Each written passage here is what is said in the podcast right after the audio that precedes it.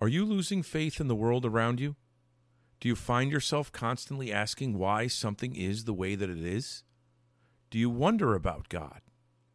Maybe you're disillusioned with church, but you still feel a call. Or maybe you realize that there has to be something more for you in this life. Pull up a chair and take a seat because you've arrived at the right place. The Human Conservation Podcast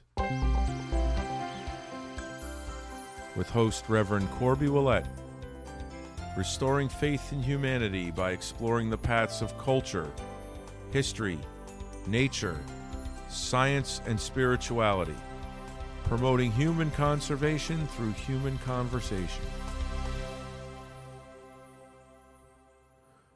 Welcome back to the Human Conservation Podcast. I'm your host, Reverend Corby Ouellette. It has been some time. I took the summer off, July, August, and the first part of September. Uh, I had some personal affairs to attend to. I also had some uh, vacation time with my family, uh, which was fruitful and beneficial. I can honestly say that over the summer I drew much closer to God. There were some great experiences. Uh, I had several moments of trial uh, and also some moments of triumph.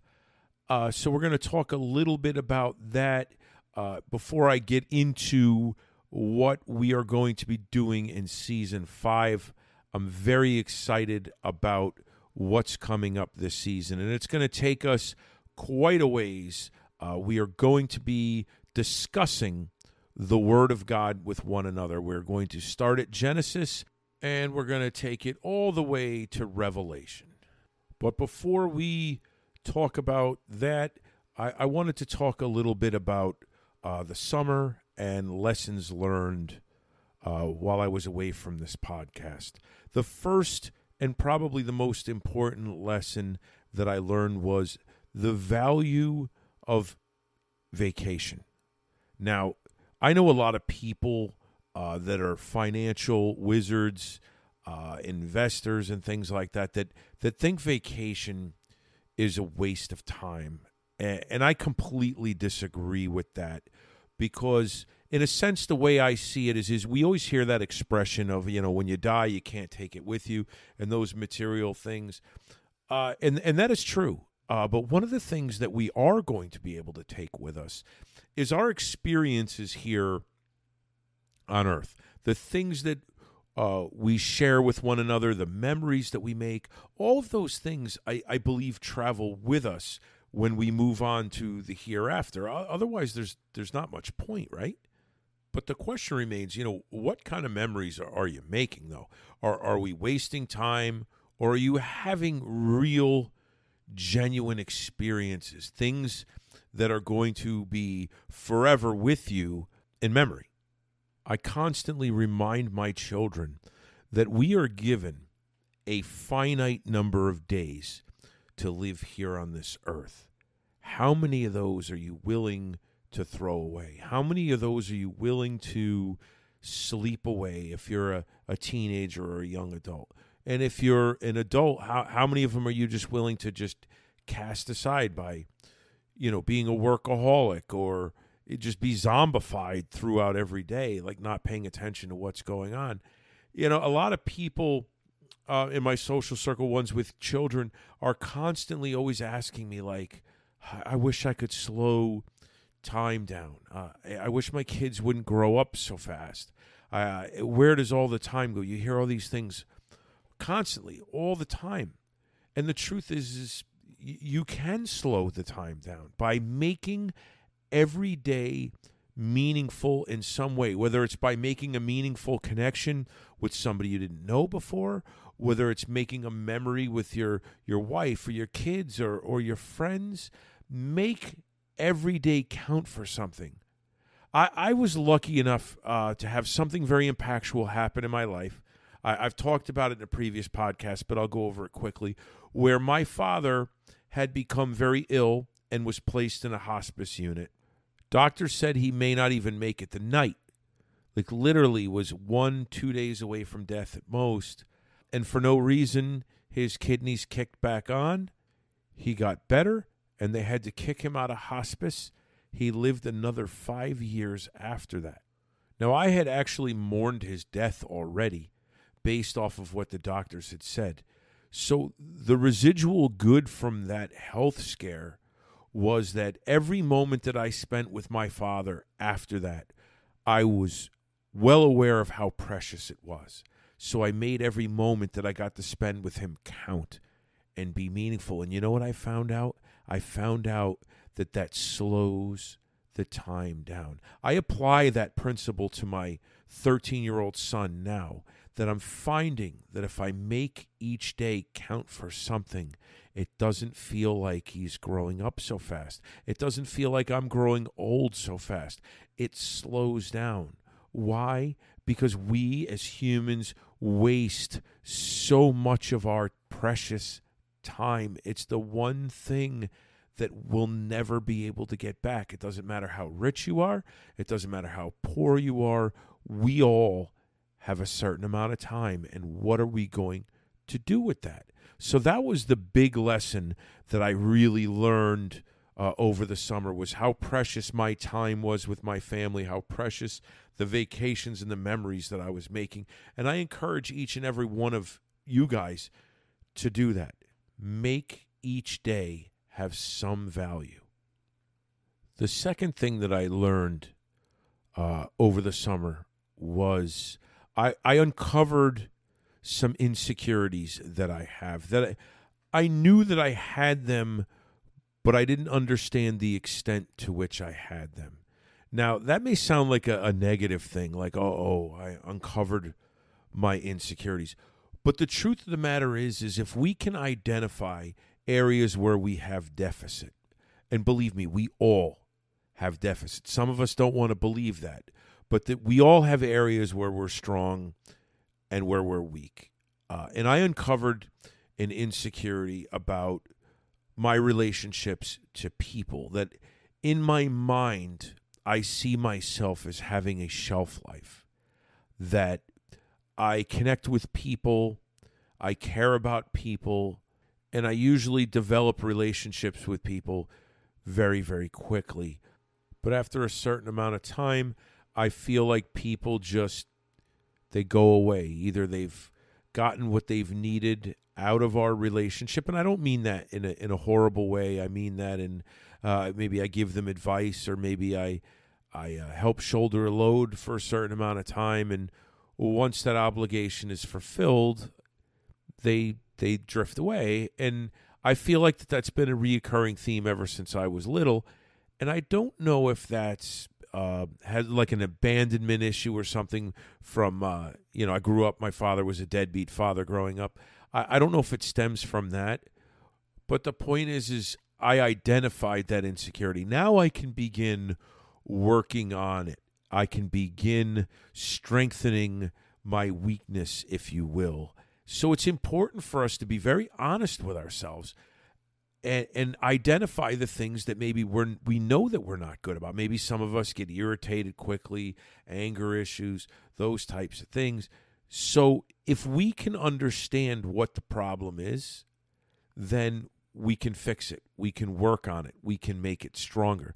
So that was definitely something else I, I learned uh, while I was away. And finally, I also learned the importance of strengthening our relationships. Now, God has put some unbelievable people in my path this year, and I've gotten closer to them uh, in the summertime. And, you know, I did something pretty unique uh, and something that I'm very, very proud of, and I considered among uh, the bucket list things that I did was I ran a 5K race uh, with a number on my chest and everything, a sanctioned running race. Now, I am not in great shape. I'm 230 pounds. Uh, I'm 5'7. I'm 50. I smoked cigarettes the better part of my life. But I put in the effort. I began training. I began eating right. I, I don't smoke anymore. Um, I decided that I wanted to do that because last year I had watched uh, my brother in law run the same race, and we had gotten up early to uh, watch him run and just clap as he ran by. And I decided last year that I wanted to know what that felt like. I've never been cheered before.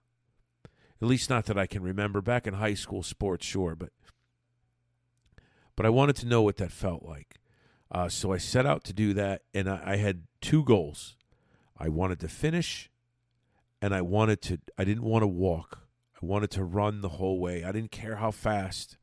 I just I wanted to do a legitimate 5K run. That was all my goal was. But you know, when you involve other people, you know, it took on a, a whole new meaning uh, because I began chatting with people that uh, had different varying health problems and setbacks, people that wanted to be physically fit, people that fitness was very, very important to them uh, and could no longer participate in the type of exercise that they desired because of things that were out of their control, whether it be disease, injury, whatever. And, and I began taking up this mantle that I was running for these people because I had punished my own body for so many years. I had lived like a glutton for so many years while these other people worked hard. And here I am at 50 in a position to run this race, and these people could not for whatever their varying reasons were. So it became like a crusade for me. And uh, it was a deeply spiritual and it was a deeply emotional experience for me because I really felt like a lot of these people were running with me. And boy, I can remember like as soon as we ran out, you know, and the crowd goes out together, I, cu- I couldn't believe that I was actually doing it and uh, I get it. There's going to be some people out there that are that are listening, going, "What's a 5K race? Come on, man, that's nothing." You know, but it, it, it was it's not nothing to somebody that's not in great shape and hadn't done anything uh, physically active like that in years and years and years. But boy, I tell you, when I came up into the final parking lot, and all I had to do was run across the parking lot, and I was done and there was my family waiting for me and my friends waiting there for me. It was a very surreal experience. And, you know, there's a lot of side things I learned by doing that race. The first and most important, which is, is the feeling that I had when I came up the hill and saw my family and saw the clock, and the realization hit me that I was actually going to do it. There is no feeling. I promise you that there is no drug, heroin, cocaine, nothing out there that is going to mimic the feeling that I had the sense of pride, the sense of accomplishment, the sense of love. These things cannot be achieved with foreign substances. So uh, then I asked the question why do people do what they do? Why do people want to sit and smoke marijuana when you can have a feeling by just simply challenging yourself. It doesn't have to be a 5K, it just has to be something that you didn't think you could do. But I definitely bonded with my brother in law because he ran the race as well. And I got tons of support even before I ran the race from people that were either from distant in my distant past or maybe people that I, I weren't even uh, uh, totally close to uh, began to get on board and kind of sharing this crusade with me. So through the act of doing this 5K, I really got to bond with a lot of people, and I, I got to interact with a lot of people. Um, some of some people that I I hadn't in years. So I guess the lesson that I'm trying to to bring about uh, through me running this 5K is, is get out and do something. Do something that people can get behind because you know sometimes I, I could tell you flat out I I, I was uh, at a low. The the insecurities had really started to come out that I had just mentioned before and and I was really kind of down on myself. But then as I as I ran this race and people came out in support of me like I started to realize like wow there are people here that that love me, that love what I'm doing, and that are that are supporting me. I felt supported, and and that as human beings is really you know what we should be trying for. Like, don't you want to feel supported? I would be willing to bet you a lot of people, even if you are, don't feel like you're supported enough. That's not good. We we need to make each other feel that way. And a lot of people made me feel that way. So that's obviously something that's big for me now. Is doing things that will inspire other people that support other people. So that was probably, you know, the last real big meat and potatoes lesson uh, that I learned on my vacation. The rest of the stuff was just fun. Uh, I got to hang out with my 13 year old son. We were in a car when we drove down to Charlotte, North Carolina. We were in a car 23 hours in, in, in four days, cooped up with each other, and I loved every second of it. Every second of it. The conversations we had were priceless. Do not throw away any time that you have with your children. I promise you, if you invest in them and you make your time matter with your children, time will slow down. Now, next week, we are going back to a weekly format and we are going to be discussing the Bible, as mentioned before, and there is going to be no structured itinerary. We are going to let the Holy Ghost hijack this podcast and we are going to start with Genesis, starting at the creation story next week. Um, there's a lot to get into with the creation story, so that's all I'm going to commit to. Uh, but we are not going to put any specifics on it. Like, I'm not going to say, hey, next week we're doing Genesis 1 through 10, and the next week we're doing 10 through 20. We are going to let the Spirit move us to where we are going. So we will be starting with Genesis 1 um, and we're going to pretty much cover just the uh, creation story up into Adam and Eve, uh, possibly get to Cain and Abel, but we're basically just focusing on creation next week.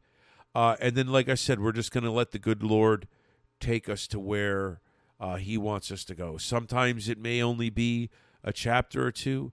Other times, like I could tell you flat out when we get to the book of Numbers, there's not much there except numbers. So we'll probably skip a great portion of that. We'll roar right through that. But we're going to start with a prayer. We're going to read some scripture as we go. We're going to wrap it up with a prayer, and then we're going to get out of here. Now, I want to be very clear on one thing, though. This is a Bible discussion, it is not a Bible story. And while, yes, I am the only one speaking on the microphone, if there is something in the Bible that is coming up that you are passionate about and you'd consider coming on and having a conversation with me about it, please, by all means, uh, reach out to me.